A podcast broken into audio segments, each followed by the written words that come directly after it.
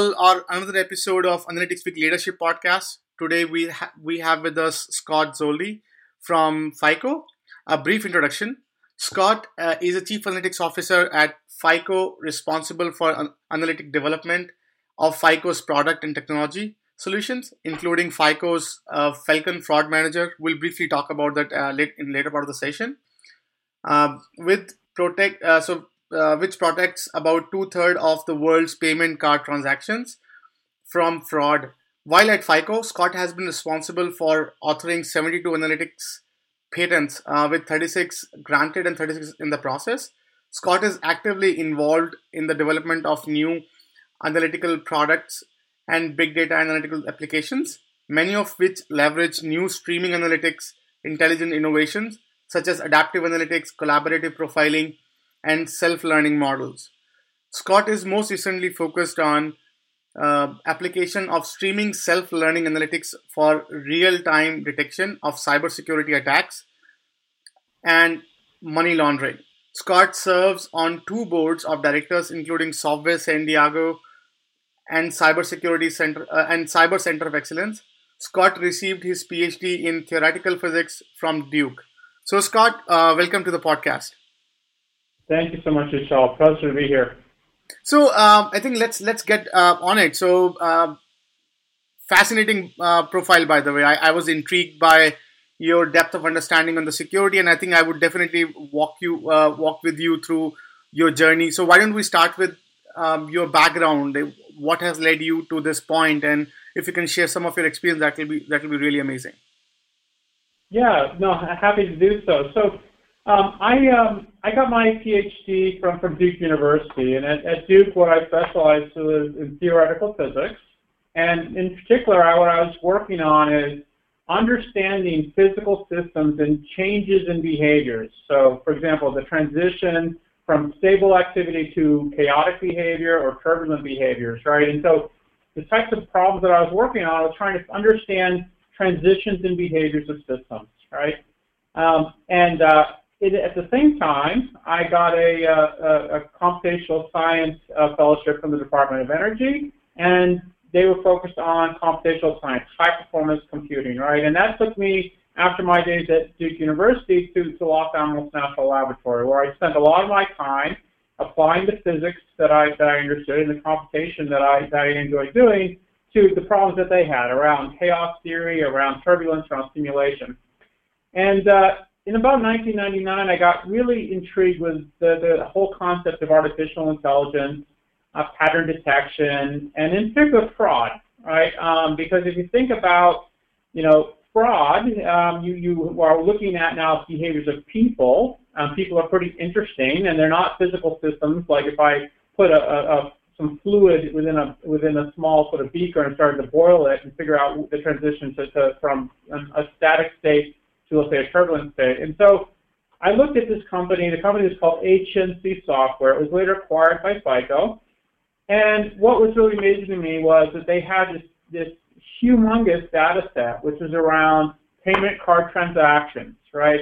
And you know, at the time, and I still think it's true, it's one of the most interesting data sets to apply science to. Um, and so I made a transition in my career from being in this sort of physics area um, and uh, kind of research lab area to joining this company, HNC Software, which later became FICO, primarily because I felt that some of the problems I could work on as a scientist were very, very interesting because of the data assets that the company had as part of their core business of developing these, these fraud models. And from that time forward, I spent my time, as, as you mentioned in, in the introduction, you know, innovating analytics specifically to behavioral uh, detection of changes, uh, novel streaming analytics to really help attack primarily security issues, but also a, a, wide variety of other things that FICO is interested in. And I've been with FICO for now 17 years um, since that decision in, in 1999, and just just really enjoyed it and loved it. Wow, I think that's that's, that's quite a journey.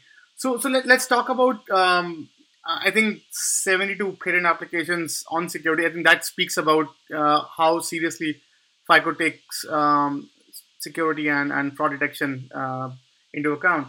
So tell me tell me briefly about what is uh, Falcon's fraud manager like. What uh, if, if, whatever you can share that that will be helpful. Sure. So Falcon is, uh, and, and, the models within Falcon, is a, a, technology that focuses on understanding the, the, the, transacting behavior of every payment card it monitors. So if you think about the, the payment cards, the credit cards, and debit cards in your wallet, right? Each of those will have a, uh, a, a, a, hashed um, number associated with the, with the payment card. We never see the payment card number, and we never see the details. We don't see the name or anything else that's on the card. We just keep track of the card as a tokenized entity. But what we see is the authorization activity associated with that card as you spend. Uh, and from there, what you can do is you come up with what we use transaction profiling, which says what are the typical or atypical behaviors of these payment cards over time so that we can go and, and make, create features, right? And these features may be relatively simplistic for things like, okay, Vishal's spending three times as much as he typically does on a transaction, and he's making this large transaction at a jewelry jewelry shop, and he's out of town, right? And, and so that could be legitimate, but it could also be very non-legitimate if, if it doesn't fit your typical sort of payment behavior and, and transaction behavior associated with that card. Um, and so we keep track of those features, uh, and a large number of different features that look at an abnormal and a, a behavior associated with transaction activity. And then we primarily you know, will generally apply a neural network to, to that um, to come up with a score. And the score goes from 1, which is very likely non-fraud, to 999, which is very likely fraud. Um, and, and that score then becomes embedded typically in our customers' um, fraud systems and fraud operations where they'll write rules around that score, and, and that's usually when you may get a phone call, let's say, that says, okay, were you in Montreal making this transaction at a jewelry store? And, right, and you could say, yes, I am. I'm on vacation, right? And that'd be a false positive. Or you say, no, I'm not. Wow, I'm glad, glad you detected that transaction. Um, what's really powerful about Falcon is that, you know, it's been a dominant sort of uh, artificial intelligence technology protecting these payment cards for more than two decades. And in fact, it's one of the earliest examples of commercialization of artificial intelligence in, in, in this business area. And so as we look to other parts of FICO's business, it's really a, an example of how mature business analytics and understanding of uh, you know, how to operationalize uh, these analytics can really make an impact on an industry. Um, back when Falcon was introduced, um, fraud was spiraling out of control, and people usually dealt with it from a bunch of rules, right?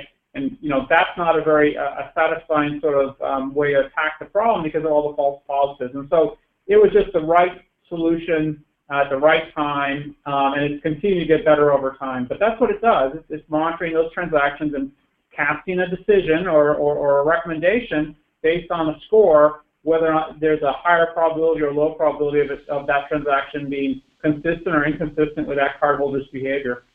Right. uh, and thank you so much for sharing that. I think I really appreciate that. So you dabble into one of the areas that I was I actually I had planned for the later part of the session, but I think I should bring it up right now is uh, the AI usage in the security industry. I think one of the one of the hallmark of whenever you say the best use case scenario for AI, um, security is one of those one of those things where sort of it, it can learn the patterns and behavior, and then from that any anomaly is um, a, a, red check mark, or at least worth considering for. So from and and, and I think you pretty much um, uh, endorse the fact that you have been on this problem for last two decades. I think that that that's uh, very very comforting to know. So definitely, so I, I would love to have your perspective on what are some of the good uh, or some of the areas on AI which you think. So this is one of the area where AI works. So do you know one of one of the areas where you have tried AI in, in, in whichever shape or form it, it and it didn't work? So, um, you know, what we find is AI in its, in its normal state, it, it, can be very, very powerful. There's a few areas where we have to use caution, right? Um, you know, one area in particular, and it depends on the type of artificial intelligence, but, you know, take, take, let's take an example of a neural network model, right? The reason why we use neural network models in payment card fraud is we have you know, more than two decades worth of, of, of, these cardholder behaviors and transactions over two decades and, and two-thirds of the world's payment card transactions. It's a tremendously large data set, and we can afford to build a neural network with lots of degrees of freedom. Okay? And fraud does change, right? And it's an adversary that's constantly changing, but we have really good technologies to understand that. And we've added to that, that technology uh, over time to do more self-adaptation uh, of these models. If you look at, let's say, cybersecurity, Uh, it's still artificial intelligence we use, but not a typical one like a neural network-based model. The models there have to be self-learning, right? And and and so that's a, a difference, right? And and the key difference is, and the question you have to ask yourself when you want to apply artificial intelligence is, do you expect the data you see in the future to resemble that in the past?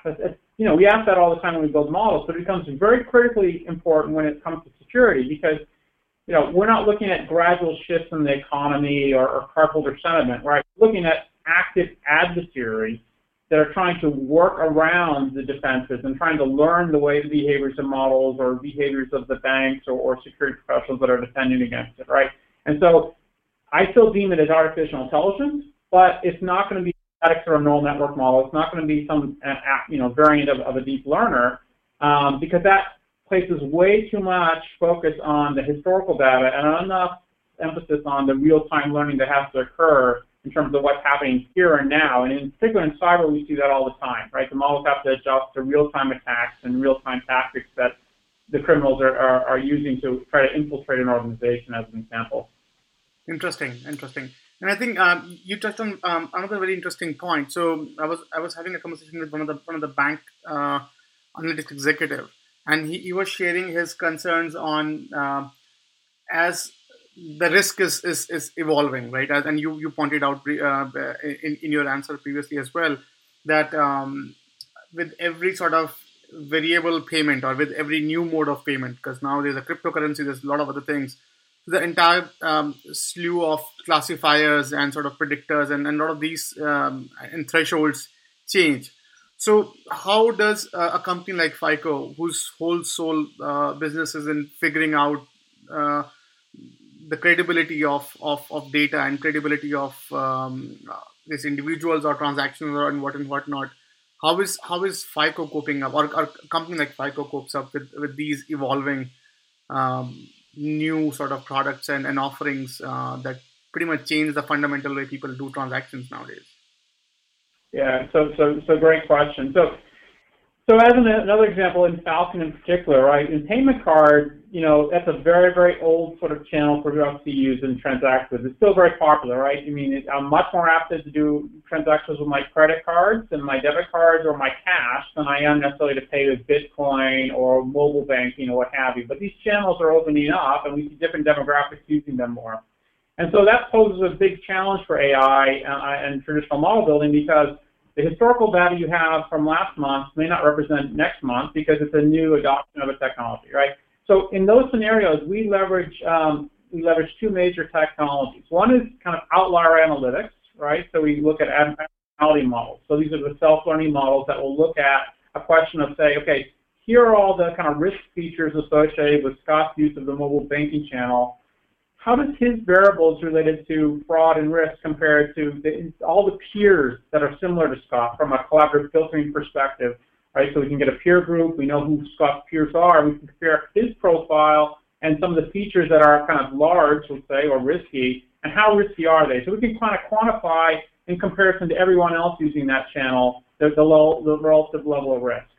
The other thing that we do is we apply what we call adaptive analytics. And adaptive analytics is essentially focused on allowing the model to train and have a small degree, small number of degrees of freedom based on the real-time sort of product analysts are working, right? And so they're, they're smaller, they're more compact, they're allowed to adjust right? So we have both these sort of outlier methods that compare to the peer group that you're in right now in terms of what's happening in, the payment channel and how it's evolving and its use. And then we have these adaptive models that allow us to tune the weights of those models based on the fraud analysts that are working cases and figuring out what does that outlier model do well on, what does it not do well on, so that we can allow that model to adjust based on very limited but very valuable feedback from the fraud analysts that are dealing with fraud in that new channel right now. Right? And that's how we deal with zero data or no data or limited data situations are those sort of models, right? Um, and, and, it's really important to the point made because we need sufficient um, fraud protections in these new channels, and that's where you know traditional predictive models become weaker if it uh, you know if the data is very highly non-stationary.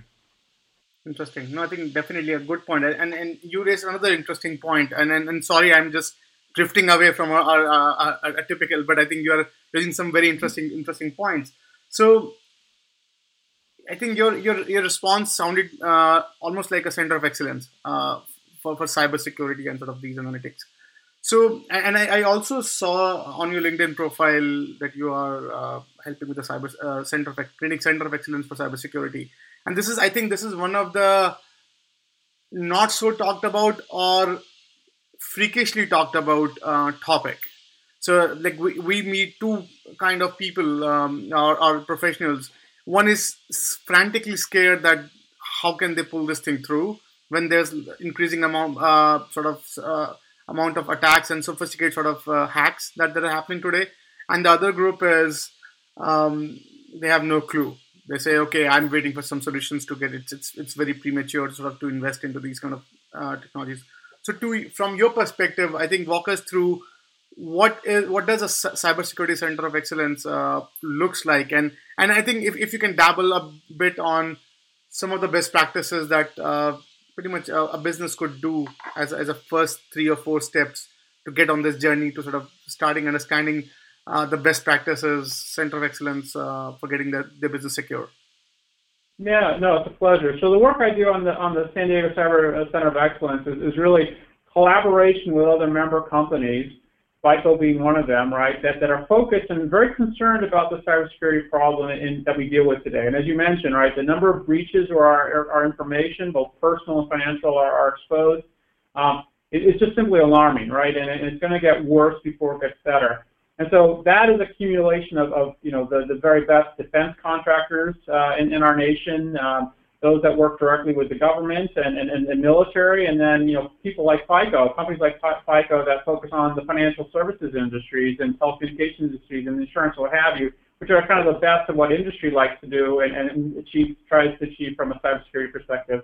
So the first part of it is around collaboration and sharing, and so it's really important. And I found this very early in my career uh, in cyber was you know, to talk to a lot of different people in different industries and how they view this problem. In fact, my initial interest in this in cybersecurity became because I was called to a special summit, uh, a government summit, where they recognized that FICO had operationalized use of AI in financial fraud. How can we operationalize use of analytics in cybersecurity? So the government was very interested in that, right? Because if you look at it today, a large company might have 500,000 alerts a day, in a day, right? So half a half a million there's no way that they're working all those alerts. They're not working the right alerts, right? And so there's this humongous need for, for a score, right?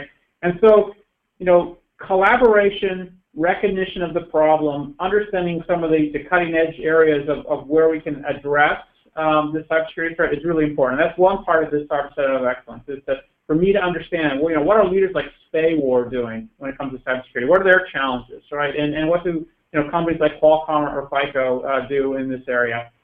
The second other part of this is, is around visibility of the problem, right? So we focus on the Cyber Center of Excellence around making sure that we all have a common view of around what this challenge looks like, right? Um, and that we're not shy around it, making sure that people are exposed to some of the inadequacies that exist today from a cybersecurity perspective. So for, as an example, right, if, if you're depending upon your firewall and signature-based methods and, and, and, kind of rudimentary sort of behavioral sort of sequences to come up with a, a defense for cybersecurity, it, it's not enough, right? And I think it's broadly getting more and more understood and accepted, right? And so then, as soon as that starts to be understood, then everybody at the table who has this problem says, you know, what's next, right? And so, you know, one of the areas of what's next is around, you know, what I was brought to from this government perspective around operationalizing analytics in this space, right?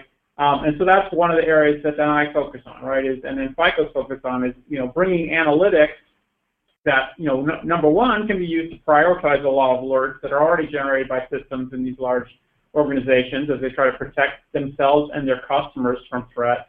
And then two, you know, understanding that the current methods maybe detect 99, 99.5% of the threat, right? But the one that gets through is the one that's really going to impact the organization, and then start to look at other sort of ways of detecting threats, such as behavioral analytics with kind of these self-learning models to go and, and kind of layer on top of you know the existing sort of methodologies. And so that's what we focus on: our you know, getting this broad sort of acceptance, this collaboration around best practices, and then you know what's next in terms of ensuring that we stay ahead of our, our adversaries here And what's really interesting to me, frankly, is in cybersecurity, the adversaries are tremendously smart, obviously, right? And and and so that's a lot, um, you know, a, lot of work to come up with analytics that can, you know, work to counteract some of those attacks and detect those attacks. And and and so I think that's a really interesting area as a scientist to kind of focus at that sort of defensive posture of some of these adversary attacks. And um, the, the, the Center of Excellence, right, is, is really focused on topics like that. So we can improve the ecosystem, we can protect those organizations, we can educate, educate uh, the, the different organizations around cyber threat, right? Many small organizations don't have any really cybersecurity plan in terms of what happens if they get breached, or they don't have necessarily the very basics of uh, protection in place in, in some cases. So we also have this public advocacy thing where we say, listen, you know, be aware if you're a small to medium business and you get you get uh, you're under a cyber attack and, and you get breached, right? You know, maybe about half of them go out of business in a year, right? That's it's a problem, right? It ends it ends organizations. It also exposes our information, and so it's a journey. I think it's gonna be the same sort of level journey that we've seen in fraud, where you know now fraud is is in such a state where you know we, we become very very comfortable with our clients around operationalized analytics. Cybersecurity, we're, we're at the very beginning of this, but it'll, it'll be an interesting ride for the next you know five to 10 to maybe 20 years as the uh, adoption of these analytics become more and more prevalent and, and we see this operationalization of analytics in, in, in cybersecurity. Interesting. Uh, definitely, a, definitely a good thought there. So, uh, one other thing sort of that we, we, we do hear a lot um, from many of the businesses uh, what are the what are the first few steps right so you, you briefly mentioned that hey have collaboration and sharing and have a visibility and sort of, uh, of, of, analysis and data and on what and whatnot. So I think one of the things that, that we do hear about is with, that a part of a security issue is cultural culture, uh, corporate culture as well, right? So should uh, a, a, center of excellence be something that should come out, out of from the inside out of the business, or should a company partner with some of the uh, industry experts? Because I think FICO is um, blessed in some ways because their business rely on on being secure and, and providing the secure information. But many of the other business who support uh, they they are a, a very um, up and rising and not not definitely in the in the right area of security. What are some of the best practices that these guys have? Like should they should they go out fishing for a product that help them uh, aggregate their resources and sort of help them create a center of excellence? Or should they create a company culture or sort of imbibe uh, uh, from a top-down uh, leadership perspective to start documenting and start sort of at least as, as you were saying uh, these collaborations and sort of council way to, to get the dialogue out and, and, and helping sort of create this uh, best practices center of center of excellence. So, what are some of your thoughts on yeah. that on that area? So, you know, I think one of the first thoughts that I have is that you know for these organizations, it's really important for it to be top down, right? So at the very highest levels of the organization, there has to be an emphasis on the importance of cybersecurity. Um, you know, we're seeing regulations coming out of the EU, which, you know, penalties for having a breach up to 4% of revenue, right? Um, and so it's a very big issue. It's, a, it's an issue for most boards that they want to have a, a, regular update as part of their the, the board meetings around where are we from a cybersecurity perspective? How does our company look? Are we vulnerable or not, right? And so one is around embracing that culture, right? There should be a defined CISO. There should be defined, you know, sort of respect for the fact that both for the customer data that you hold, but also for the, the running of the company, you need to have it be at the very uh, top levels of the organization. Now, from there, right, that, that's a recognition of a need to make it a, a, a you know, a you know, a, a, not an IT function, but a, but an executive function, right? And then from there, it's a question of where where, where are we from a cybersecurity perspective? So, you know, there are a lot of ways to approach that. Um, you know, one way to approach that is, you know, you go off one of these centers of excellences and you say, listen, I'd like to get some advice around where we are today. I'd like to talk about what we're doing and, and where I see strengths and where I see weaknesses. And sometimes that's really valuable because it can open up, you know, different ways of thinking, right, um, in, in terms of you know, are your defenses sufficient or not? Um, the other sort of thing that's out there today are, um, you know, you have penetration testing, right, where you can go hire a firm and they'll go and under, you know, give you an indication of if I was going to attack you, right, there's all the holes I found, right, or I can't get in, right, and some of these things, unfortunately, um, for some companies, it, it's very easy to get in, right, um, because companies do not understand their, all their assets, companies may be underinvesting in IT to keep these assets up to security standards, right? And you know, we've actually developed a score. We call it the, the, the Enterprise Cybersecurity Score. It's a single score for an organization, much like you have a FICO score for personal lending, right? But it's a score just for the organization. And when we create that score, and, and it's released now, um, what we're looking at essentially is the external posture of an organization to attack, right? And so, you know, that's another way to get a get one of these ESS scores and understand, you know, where do I lie compared to, to, to others from, from a cybersecurity perspective, right? And, you know, it gives you an indication of the worst sort of assets, you know, what to work first and how to improve, right? But I think anyone that's going to be looking at this problem, right, they, they need to make sure that it's important at the executive levels, right?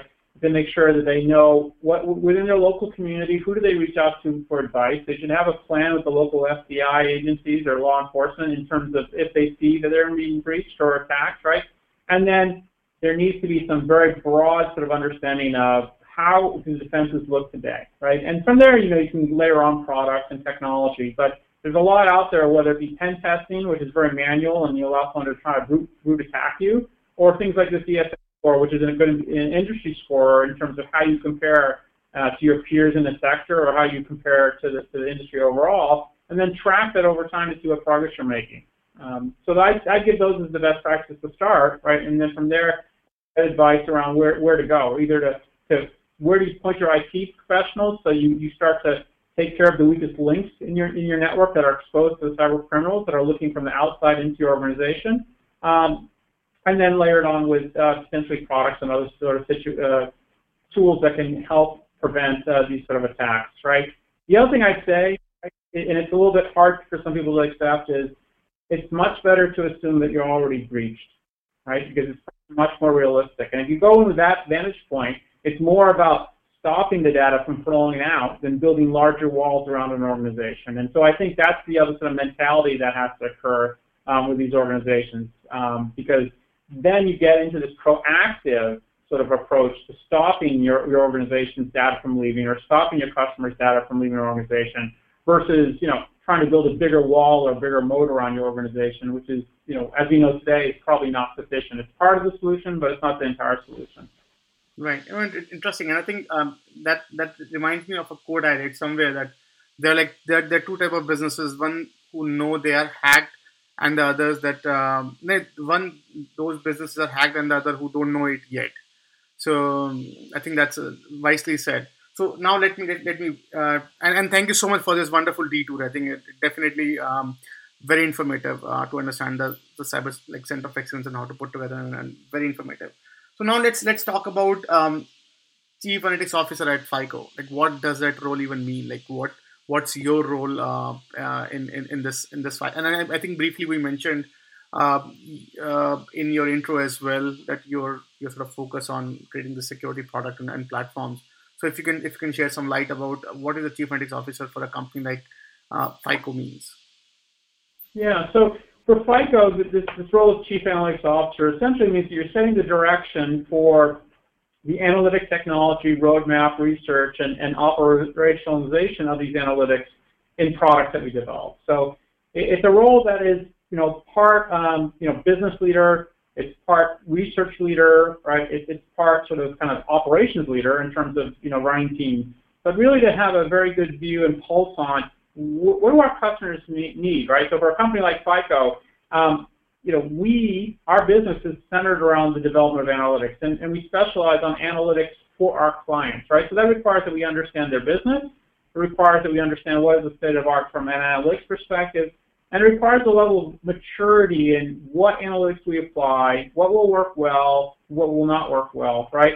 And so my day-to-day is, you know, working with, you know, over 100 PhD scientists that are, are focused on the development of some of our key technologies, right? Making sure that we in, incorporate that into our products and software, right? And meeting with our customers to understand, you know, what else can we do from an innovation perspective? And that kind of, you know, I, I was recently at our, our company's uh, sales conference, and I, you know, it was just internal, and I said, you know, all of these patents that I've worked on at FICO have all been inspired by customer problems, and so that's the that's the role of chief analyst officer at FICO is to make sure that analytics is not done for the sake of doing analytics, right? Analytics is done for the sake of solving these, these business problems in, in, a, in a very differentiated way for our clients, right? And in the same way, you know, growing our scientists underneath us, helping them to develop um, in terms of their skill sets and in terms of their invention and, you know, having this, this, this large, very productive team which collaborate well, that learn from each other, that you know, really create this environment of learning and, and of excellence in its own sense, right, from an analytics perspective. Because if you look across this, the floor that I'm on, right, it, doesn't matter which cubicle you walk into or which office you walk into, you're going to find somebody that has a unique sort of PhD, a unique sort of perspective, right? We all align around how we want to develop our analytics, but we can all learn from each other, and that is the other part of what I try to do is foster this environment of continual innovation continue learning, um, and you know that really makes it a very satisfying place for, for myself, but also the scientists that, that that share this journey with me at FICO. Interesting, interesting, and and, and uh, so so tell me about um, like how much of your role is in facing versus out facing. Like uh, so you your role cater to the the FICO pretty much or or, or FICO's client or like what what what is the split of, of that if at all? Yeah, the, the split's about 50-50. So oh, nice. about 50% of the time I'm with clients, right, and working with them, um, and then 50% is, is internally focused, right?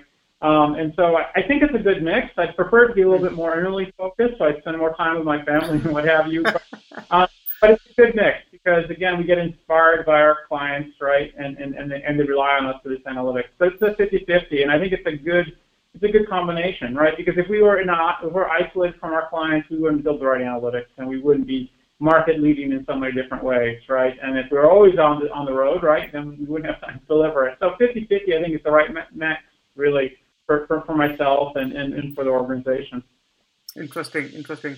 So um, I think one thing that, that we definitely heard about uh, from bunch of bunch of our interaction is the struggle of uh, either chief analytics officer to pull up resources to do some because I think it majority of it is, is it's it's kind of a a, a, a long term vision on research with the hope that the model that they create would add value, right? So it, it it's a huge cultural push, uh, and whenever there's a change on the cultural side, it's going to be it's going to be sort of slow and, and, and difficult to sell this idea. Now, that being said, again, FICO is lucky in that sense because uh, you are very data driven uh, to begin with, and you have to be to stay competitive.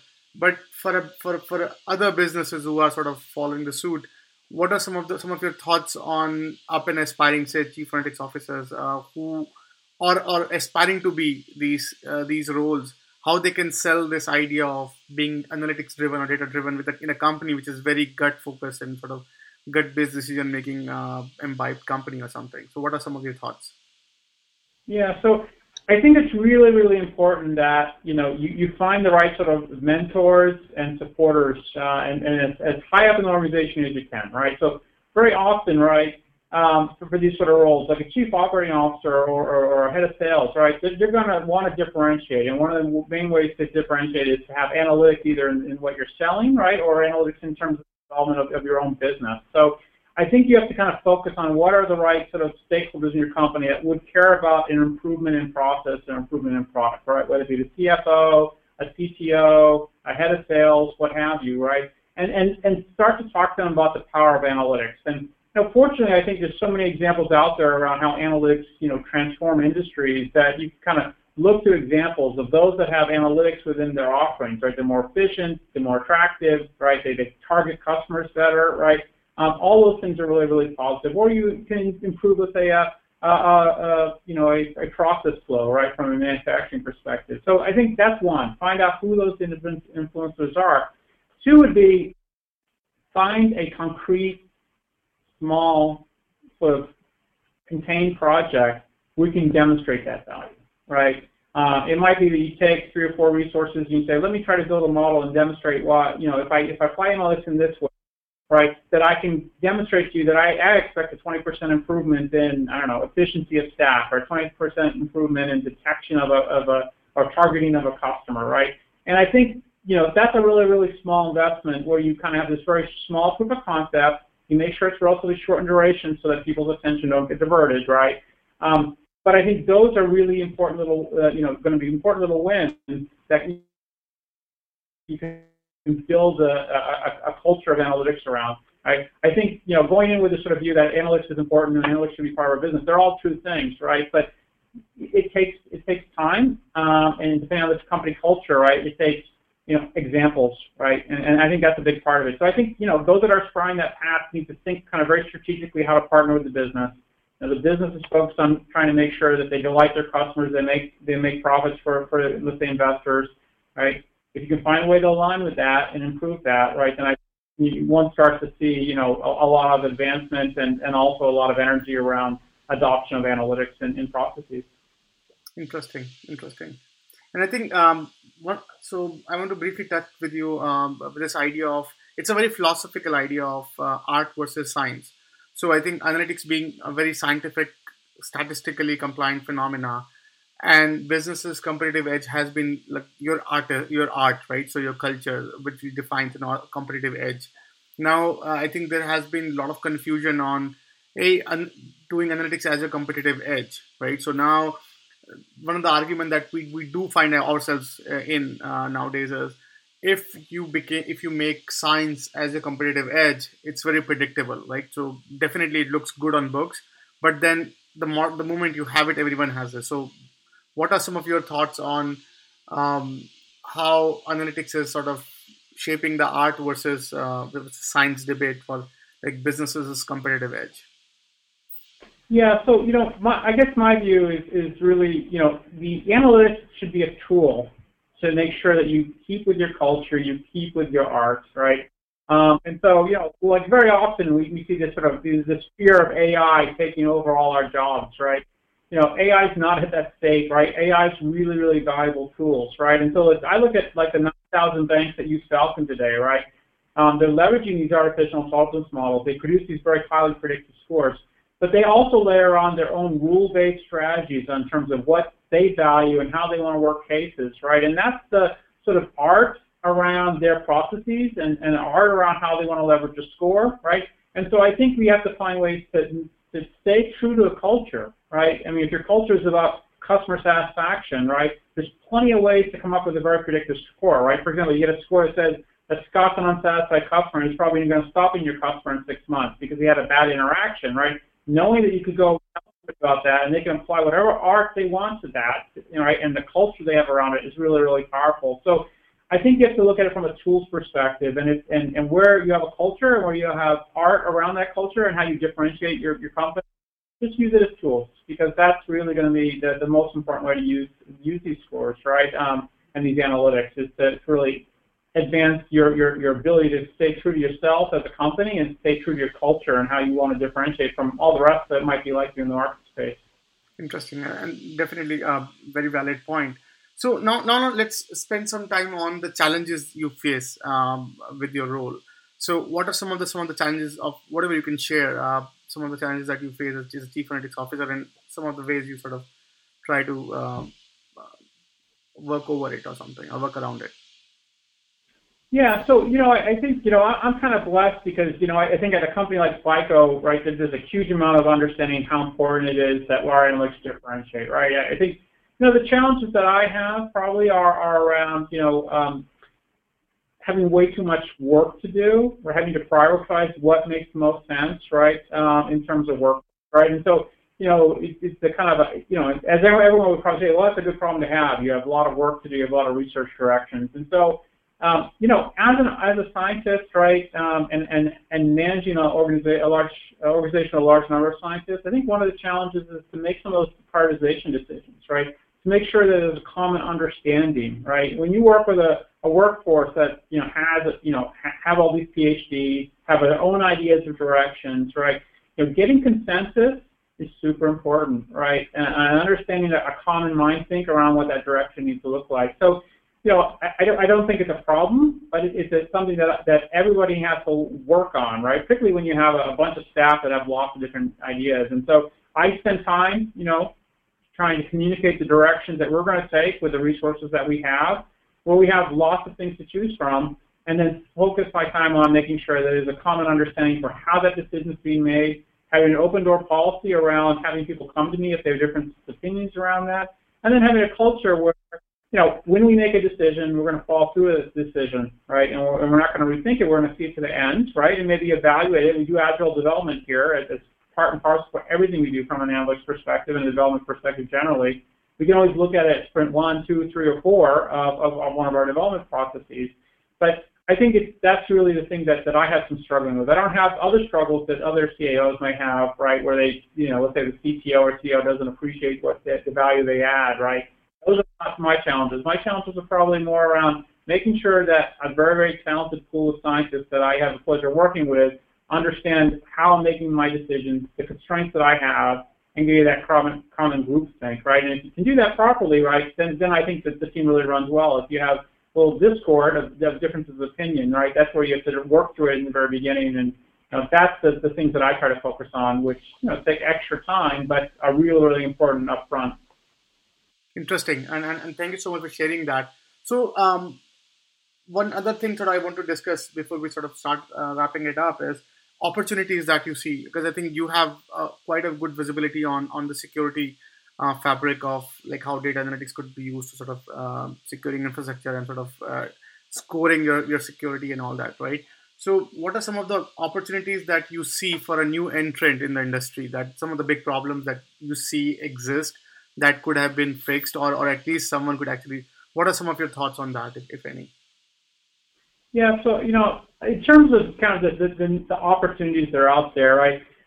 Um, you know, I, I think there's a couple different thoughts here. Well, one thought is, you know, there, there's an opportunity around making sure that we enable collaboration, right? Um, one of the things that's really powerful that I've learned, and and uh, you know, through my work with Falcon, right?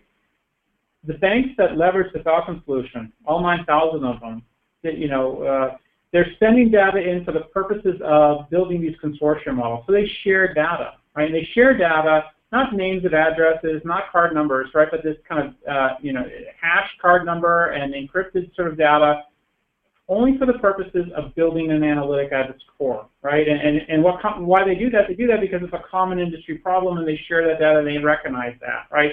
And you know they benefit from that sharing in that the model gets better over time, right?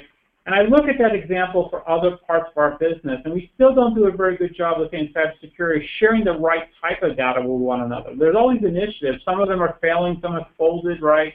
Uh, even uh, you know um, the U.S. government has said, well, we're going to share data back and forth so we have a better sense of cyber threat. There's probably a lot more work to be done to enable you know better ways of sharing in a way that everyone feels comfortable from a, from a privacy and security perspective for the purposes of bringing more intelligence to, to this ecosystem. So that's one, which I think is really important when we look at these kind of big sort of important issues um, where we share data. I think, uh, sorry, share the problem, right?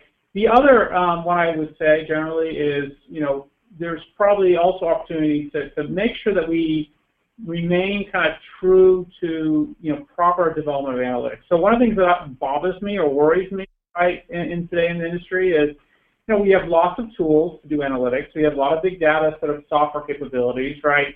Um, we often don't have the right sort of governance uh, around how we build models, right? And so you have this sort of kind of pockets of naivety in how we develop models, right? We have sort of executives sometimes that say, well, all I need is Spark and, and Python, and I can, you know, I, I can build all these sort of models, right? And you know, I think that's the other aspect we have to think about is, you know, what are the governance that, that we need to put in place to make sure that we have the right tools for testing, the right tools for monitoring models, right? Leverage things like autoencoder technology that we, we leverage here at FICO to monitor models and, and how data changes over time. Um, because we have this challenge from a data science perspective. There's way too few data scientists um, the education and training has changed over the last 17 years I've been in this, this business, right, in terms of skill sets and things that are focused on. And, you know, this sort of set of uh, best practices and tools to monitor models and react to changes, I think are going to be really important because we, we need to make sure that we develop models properly, we develop cultures of doing that properly, and then monitoring these models over time. Because if anything, right, we're going to be more and more dependent upon these analytic models, whether it be IoT, right, or, other areas. And you know, there has to be a little bit more structure around this um, generally, right? And I think uh, that's probably around collaboration again, but maybe a little bit more on the methodologies that are employed and the best practices that are employed when it comes to building analytics um, with, with kind of dispersed sort of uh, skill sets and experiences. No, I think interesting. You, you raised a very interesting point. So um, uh, I remember a couple of months back, I was talking to one of the security experts um, and and he shared the concern that like like how the antivirus evolved, where you have a lot of sort of in, in infection finding models, sort of uh, that that people aggregate and sell to these antivirus softwares, will be needing the same uh, kind of first ontology in which this model can sort of translate uh, between various platforms, so business could, could have access to all the, the latest and greatest model to to sort of predict and find and sort of find any infection or, or hack uh, sort of uh, footprints and solve that problem. So I think uh, you you you uh, you're, you're absolutely right that there's there's a big big opportunity there. Um, so I think uh, uh, one question that definitely I want to have your perspective on are for the up and aspiring leaders. So if anyone who's watching this, right, so they want to be chief analytics officer, like what are some of two or three qualities that you suggest are must have uh, for for uh, up and coming chief analytics officers uh, out there today. So if you can share some of some of some of your thoughts on that, that would be useful.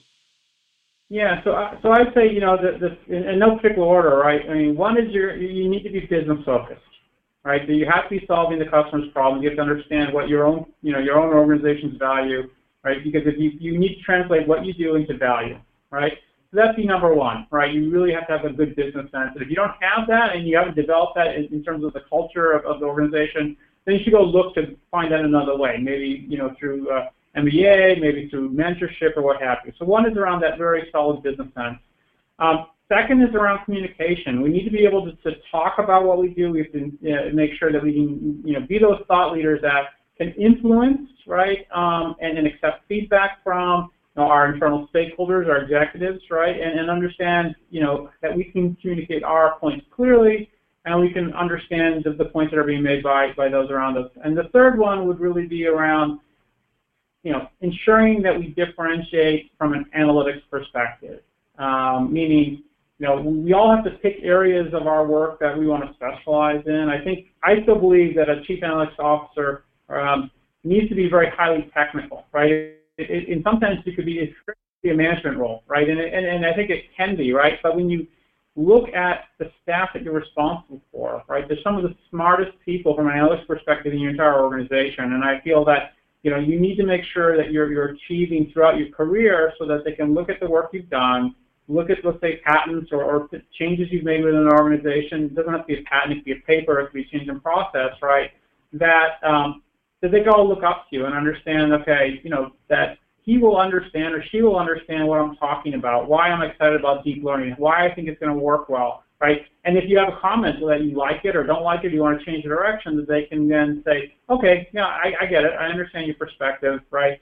Because if you don't have that trust for your analytics staff, you're not going to be able to achieve the goals and roadmap you want to do, right? And you have to affect the business. So those would be the three traits, right? Business understanding, strong communication, right? And then you know, a pedigree of proven sort of analytic achievement so that you can have the respect and admiration of, of, of the team you can lead them on whatever journey you're going to do to transform your business. Interesting. And, and, and makes sense. Uh, and thank you so much for sharing that, by the way. So uh, I think last, last, and thank you so much for being very generous with your time. I, I, I know I'm stepping a bit over, but it was fascinating. So uh, just one question before I let you go. So now let's talk about FICO a bit. Um, so if a data scientist want to apply to FICO? Like, what are some of the things that you, um, as, as a leader there, look for people who are coming in FICO? Like, what are some of the qualities and some of the sort of traits that you look for as, a, as, as your team member in, in, in your analytics group? If you can share some light on that, that would be very useful.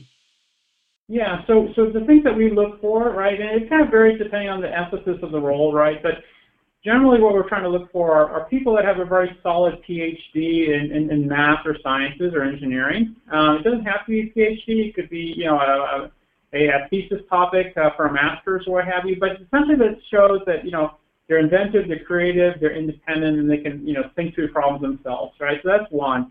Two is going to be around um, coding experience right? We, we write a lot of code here. We're not tool users, right? If we have an idea around a new way to do, implement an algorithm, we're gonna we're gonna code up the algorithm, right? And so, you know, Python, Java, you know, uh, C++, what have you. We're looking for those sort of skill sets so that you have a basic coding experience. It's really important to translate that, let's say, into the products and processes you work through, right?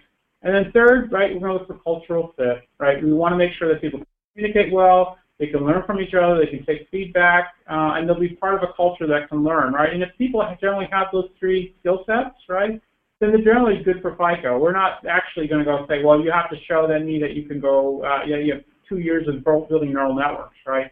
We want smart, creative, open people that, that, that can kind of learn while at FICO, right, uh, around how to, how to develop. And it's more important to me in my organization and FICO generally to look for really, really bright people that might have different experiences and, and perspectives to kind of add to, you know, the, the, the kind of mix that we have already. Okay. No, uh, and thank you so, so, so much, Scott. I think it, it was very useful. And I do appreciate you uh, spending some candid time with us and sharing your thoughts and suggestions for our members. And I am barely um, so. And sorry for the, the, the long detours. I think it was it was fascinating, and I, I definitely loved. Uh, and I hope that um, the viewers would enjoy uh, some of the key pointers that you have around um, using uh, creating a center of excellence for, for cyber and some of the benchmarks on some of the things that you could do as as, a, as sort of creating the culture of uh, uh, embracing these these qualities. So thank you so much for your time. I do appreciate you, and um, looking forward to have a, a, following conversation with you down the road um, on your journey, and and obviously going through my my rest of the list. Um, and uh, thank you so much with your time. Uh, it's my, my tremendous pleasure, Vishal. Thank you so much. Uh. I thought I was sick of home, but actually I was homesick. Never really knew that I would have to grow up so quick. I'm so uncomfortable, don't know anybody here. Just a couple dudes that I met once, that's it. That's it. And I go into the booth feeling nervous. Got butterflies in my stomach like I'm so worthless. Is the mic on? I don't know how to work this. Inside I'm breaking down, I hope I'm not up on a circle.